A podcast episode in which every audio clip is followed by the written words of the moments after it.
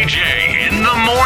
JON got an interesting text the other day. I did, yeah. It's uh, it's funny, but it's not at the same time. I'm also kind of angry about it. So uh, I rent a house right now. Sure. Uh, private landlord, just a, a lady. She doesn't do a whole lot of work on the house. She hires a maintenance person to do a lot of the work on the house and take care of all that stuff. Uh, when we moved in, we had an issue with our microwave. I asked her, "Can you please replace the microwave?" Maintenance guy has been saying, "Oh yeah, it's coming tomorrow. It's coming tomorrow. It's coming tomorrow. It's coming tomorrow." For weeks now Uh-huh. And I'm I'm tired of it. And so I said, "Hey, listen, man. Like, I we need to figure out nail down because you keep telling me today, today, or tomorrow, tomorrow, tomorrow." And he said, "Oh, I'm, I, I'm going to get on the phone with people from the the company. We'll get it together. We'll get it set, uh, settled out." I said, "Fine." Immediately after we have this conversation through text message, he texts our what I'm assuming our landlord and says, uh, "Just checked in with the uh, appliance company. Microwave still isn't in. I won't forget because Jonathan, my name spelled uh, incorrectly by the way, uh, reminds me daily. Don't worry, I have a master's degree on da- on dealing with pains in the butt."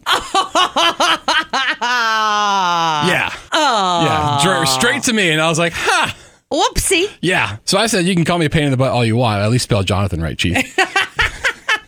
Well, that's a good comeback. Yeah, I mean, you. that's that's Thank pretty you. good. I mean, you could have taken a different way and been Yeah. a total, you know, and Right. gone after him. But I don't think I would have been that um, reserved. Well, uh, let's just say. Yeah, my, my girlfriend had some choice words Yeah, for that for the I- landlord I'm and sure. for him. But uh, anyway, so he came back and said, "Oh, sorry, I spelled your name wrong. I'm not calling you a pain. Oh, I'm, sure, I'm talking about the AC guys, Oh, parts, yeah. stores. Uh, you know, COVID material shortage, so frustrating. I'm like, listen, buddy, Dude, you can't fix it. I wasn't born yesterday. You can't okay? fix it. I may be dumb, but I'm not that dumb. Okay. Well, no, Easy, easy. you can't fix that. No, I once had a coworker who was at a tanning booth Uh-huh. and decided to stand up. He was a co-host of, of, of mine. Decided to take a picture. Uh-huh. You know, Post look at my tan and Yeah. look at his tan lines and sent the picture.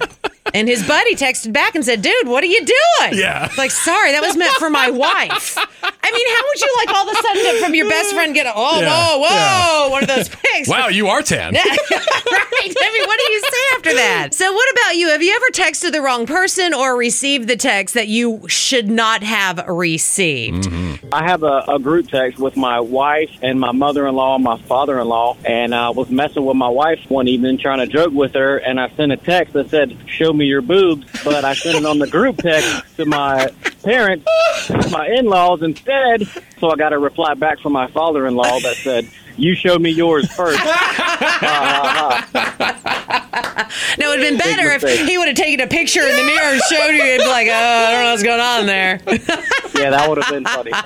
That's awesome. Great. At least he had a sense of humor Right, about it, yeah. right? That's yeah, great. absolutely. They didn't get mad at me, so they were laughing. That's awesome. Who is this? This is Josh. Thank you, Josh, for picking up the phone. We appreciate it. Thank you. 97 Country.